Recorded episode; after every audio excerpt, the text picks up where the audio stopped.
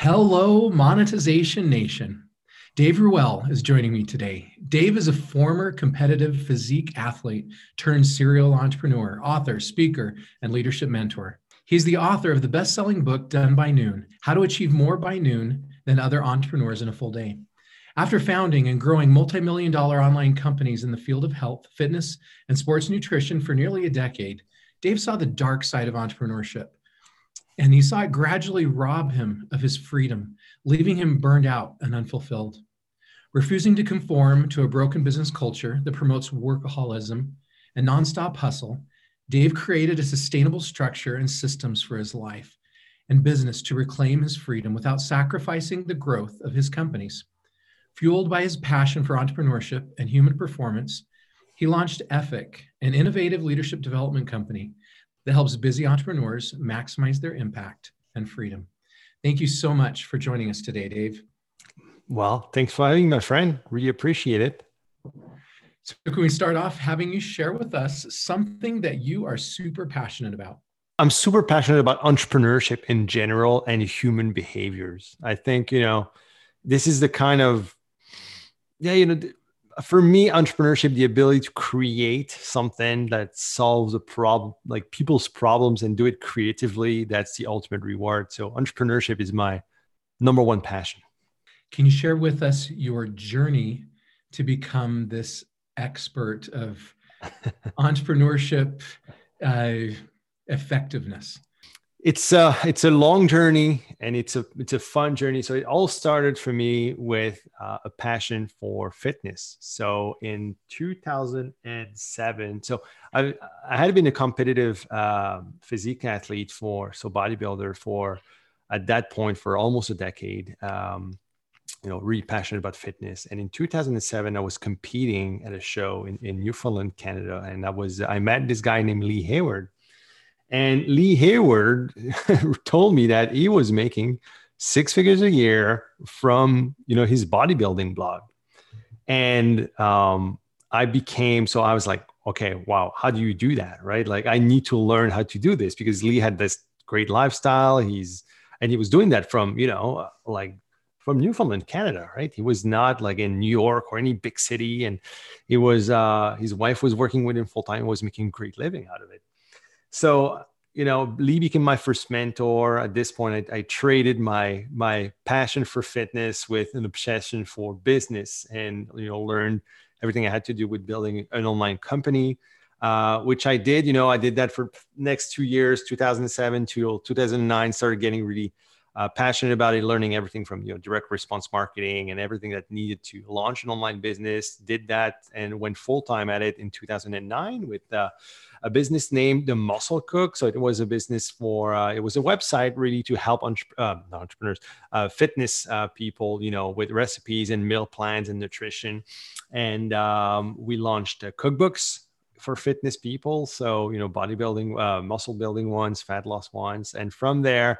Um, I started getting attention because at the time, you know, Nathan, like people, like the online business thing was not like it was not as easy or not as easy, but it was not common. You know what I mean? Like not everybody had an online business. It was more of an anomaly. And and I started getting attention from you know people who had audiences or uh, for example people with YouTube experts with YouTube channels, but had didn't really know how to monetize it online. So we launched uh, a publishing you know company. We were helping them you know put together their, their digital platforms and you know their books their training systems their all their online infrastructure and, and marketing um, from there i invested in a supplements company called bioptimizers uh, a company that i sold in 2016 and at that point i was i was doing a little bit of of, of you know business mentorship on the side nothing uh, nothing too crazy and um, that year in 2016 when i um, after i sold the company i had the opportunity to uh, to mentor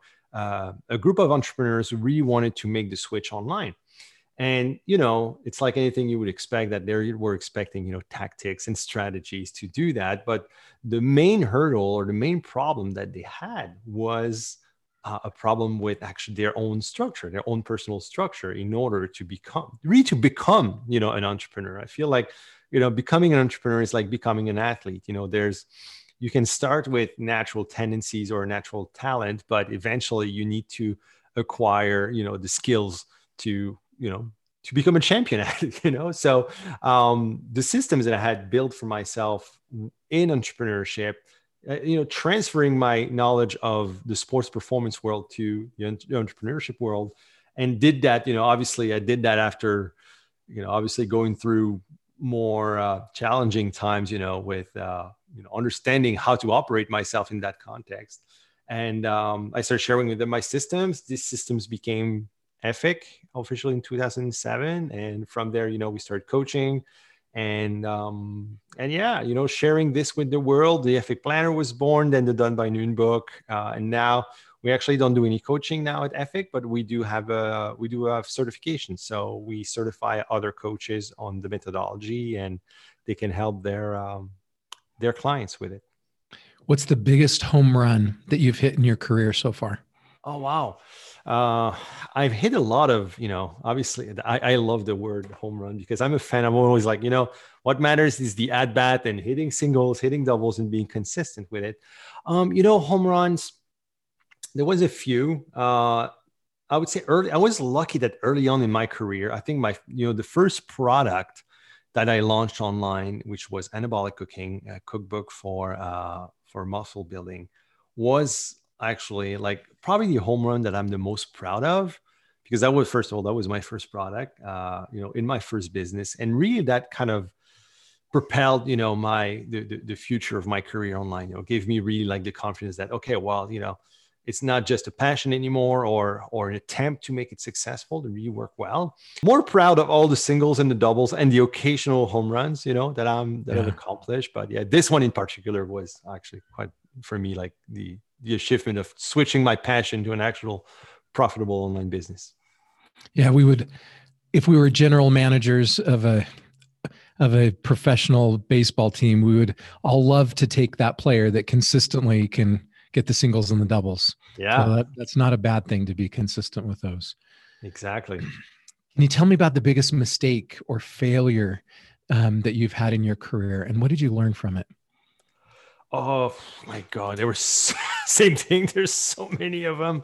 The main, I think, you know, it was a big mistake that I made back in and it all goes down to to partnerships uh, in 20 so that was in 2014 um, we were having a, a great year with uh, with the publishing company that's what motivated me to sell it actually um, having a great year but we had one client who was like probably the most impactful client in our business. Like he was a racehorse. And you know at this point we made the decision like okay well there's many ways to go about that. It's either like we spend a lot more time and energy on this client and, and actually look into the big pic look into growing this this business and and uh, and and forming a partnership with this you know client who was also a friend. Um, or we can just you know keep doing what we're doing while you know getting more clients and uh, and but no none of them were as big as this one. This one was a huge one. So we made the we we, we had a discussion obviously with uh, with him. It's like listen can we what what do we do right? What do um, do you want us to you know expand on what we're building right now with you? Obviously it will need us to shift and allocate you know more resources towards you but we just need a long-term commitment and uh and you know we were working on on on the deal with them. But at this point we kind of took and because we were friends we took that as a kind of the handshake deal in the meantime and we were preparing the paperwork but we didn't have anything signed then. And until we did that it like you know you know six months later when it was time to really seal the deal and we had already prepared the transition you know with changing you know having so many resources hiring people and spending a lot and a lot of money transitioning to you know working with this person full time and and actually you know building actually we were actually building a new business altogether. Um yeah he had a change of heart. And we were left high and dry with no paperwork nothing to protect ourselves. And you know at this point i was like you know what? Handshake deals are what they are. And uh, if it's not pen on paper it doesn't exist. And uh, yeah. yeah. that was a big mistake. I think you know you know i've lost i would say the direct impact was seven figures and i would say you know i don't regret not going being in business now because it's not you know uh, the kind of behaviors that you know you want of someone you want to go in business with long term but it, it was it was a it was a it was a big blow you know in my career for sure. What is your best monetization secret or strategy? Relationships. Yeah relationships. so on that yeah. So here's the thing. I feel like you're going to have a lot of people with strategies and tactics. And it's great. It's part of business. You need strategies. You need tactics in order to grow a business. However I'm a big fan of expanding relationship, whether it's with your business partners, with your customers, with you know other business owners, like you know, like just like we're doing today, for example, Nathan. Like we're yeah. on each other's podcast, we're learning to know each other, and you know, hopefully, you know, we're going to know of each other, and maybe probably in, in the future we'll have the opportunity to collaborate on different things. We don't know that, but the key thing is that you need to do that at scale by you know showing up with people or showing up to people and for people. Um, we i try to do that as much as i can with my customers. I, I so we do a lot of affiliate marketing as well as, as a traffic uh, you know generation strategy. And you know obviously affiliate marketing is pretty much you share you know part of your profits but when people refer your products to you but the big part of making that successful is having a great relationship with the people who represent your brand and your products, right? Yeah, we like to do business with those that we know, like, and trust. Right? 100%. We don't have to have a lifelong relationship with someone to like, know, and trust them. Yeah, hundred percent. You know, and it's it's it's part of it. You know, and um, yeah, for me, it's always been something that I again try to do at scale. You know, as I, I, it's scaling the unscalable in some ways. You know, what do you feel is the biggest tectonic shift that is transforming the business landscape today? communication and communication and again relationship yeah. i think we're in an era where and, and this is you see that right? Big brands having a hard time connecting with their audience now and they try to do what smaller brands do. And i think now there's a big big opportunity even for small small brands like very niche brands to do extremely well if they've developed that relationship with their customers. You know talk to them. Show up. Show yourself. Show who's behind the company. And I think if you can do that, the more you can add personalization to what you do, the better it's going to be. You know, for us, it's not for me. I take time every week to record little videos for for our customers. You know, like someone who's been ordering a second time or third time from us, I'm going to take my phone. I'm going to record a quick video. I'm going to send an email to that person, and they're like, "Wow, you know, I never get that." I was like, "I know, I know, you never get that. That's why we're doing it." Is that because there's not enough companies who really build these type of relationships. And i think the hard thing for any company is to do that like do that at you know scale. And but it doesn't need to be how can i say complicated. You know what i mean? Like it's just a matter of putting human in touch with another human in a very genuine way. And if you can learn to do that at scale I think I think you know you will win, and it's the same thing with people management in, internal to a company. The more you can connect on a human level, you know, empathy, um,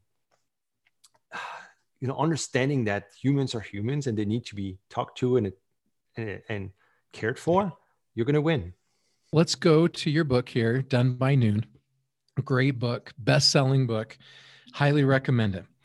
Uh, let's talk about the five truths about life and business for entrepreneurs? The first one is that entrepreneurs want one thing, and that one thing is freedom. And you know, when we start a business, we we, we want one of one of the three freedoms, really, or the three of freedoms, but which are time, so freedom of time, being able to do things when you want, freedom of creation, being able to work on what you want, but also financial freedom, right? Like people want to obviously make money out of their their passion or or expertise. The truth is, you know, along the way, and that's another truth, drift will happen. You know, even though you want that, you want that freedom, you will eventually start drifting away from from this freedom. So even though that's the main goal at first, we all end up in a place more than often that we don't want to be in. Why? Because, you know, business happens. Business is business. It is, you will do things that you never thought you would do. You will do things that will prevent you from working, you know, on your real, in within your real zone of power or your zone of genius. And it happens to every single entrepreneur. a th- third one is that entrepreneurs love to work you know i think and that's what the, that's the irony of it because and intentionally we you know that's why we call the book done by noon. The truth is like as much as we want to attach time freedom to everything i think the biggest thing the biggest missing link for most entrepreneurs is creative freedom. The fourth so the fourth truth is work life balance doesn't work. And the reason being is that when you look at it from a perspective that work and life are two different things and they compete against each other. The fifth truth is that your priorities will change. So you you made the point that entrepreneurs love to work. Hmm. Why do you believe that's the case? Is it is it that we deep down inside are creators and we love to build and grow and create and it's this insatiable desire to have that momentum and growth and creation in our life or is it something else? No, I I I I think you you you got it right. You know, I think it's it's really that that need to create, that need to solve problems, that need to make things better. And I th- that's why I see the difference between like a business owner and an entrepreneur. You know, obviously an entrepreneur more than often will be a business owner, but you could be a great a business owner who does really well financially who has amazing or fantastic um, business management skills and does that very, very well, does that make you really an entrepreneur? Not necessarily, right? I think for an entrepreneur, like business man, you see that all like an entrepreneur is like the practical artist. And yeah. an entrepreneur can be actually not that great of a business owner sometimes, right?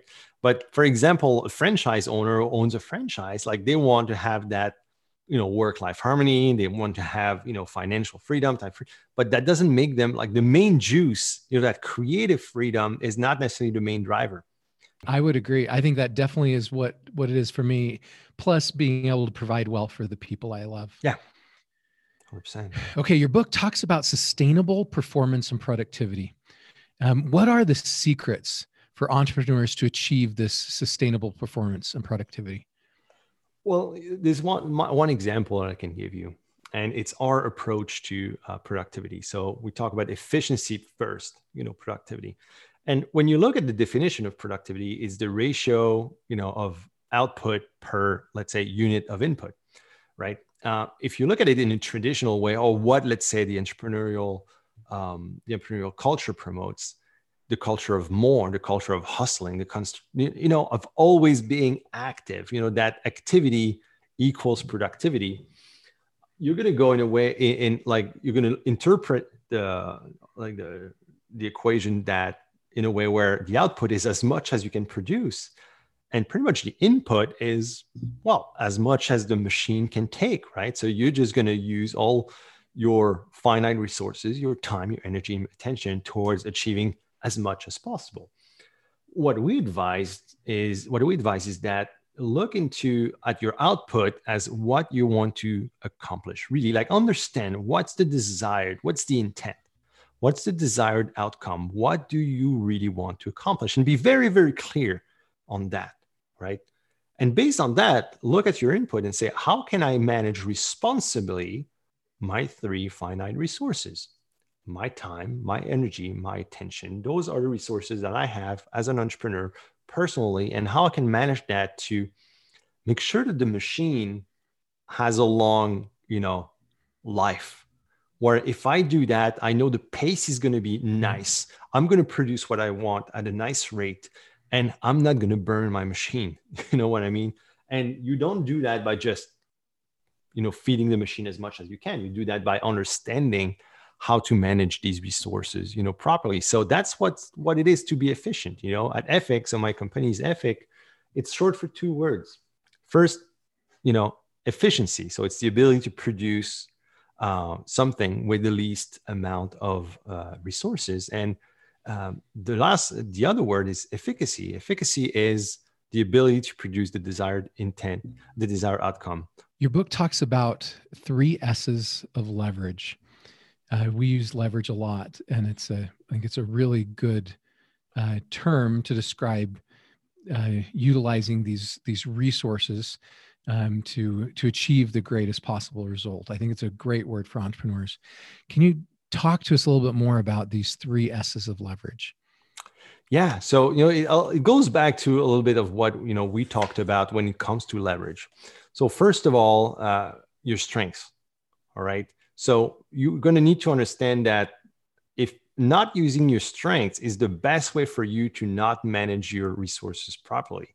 Obviously every single time you're going to do something that you're not that great at or that's going to it uh, you know it's going to take quite a bit of effort quite a bit of energy of more time and obviously require more attention. So you know first of all play understand your strengths. It's it's you know it's not easy sometimes to understand what we're really great at but it happens when you actually you know start doing things and reviewing your work. You know when you review what you've done and your performance and your numbers like okay well this is probably my best area right? And and obviously there's probably one or two things that we always do. Usually these one or two things are why we went in business you know because we really wanted to you know make a living out of this expertise and then because business happens because we drift we stop doing that right so understanding being very clear on where your strengths lie um, structure obviously, because you know it's like anything else. If you don't have structure,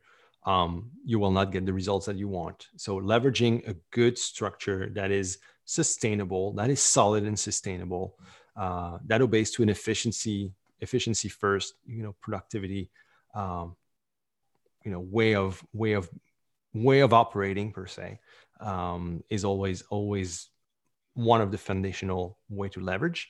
Um, and the third one is systems. So understanding that you need will need to implement different systems in your life and your business in order to uh, within that structure in order to optimize what you're doing. So once you have these three ingredients, which are not like always set in stone, you know, it's not just one thing that you're going to be doing and oh, it's going to work forever. It's understanding that, hey, um, my goal is to understand myself enough and my business that I understand what my strengths are. I understand what's the best structure for me and my business. I understand what are the best systems for me and my business, and using that as you know leverage to really create what you want. You know, and and also working working better.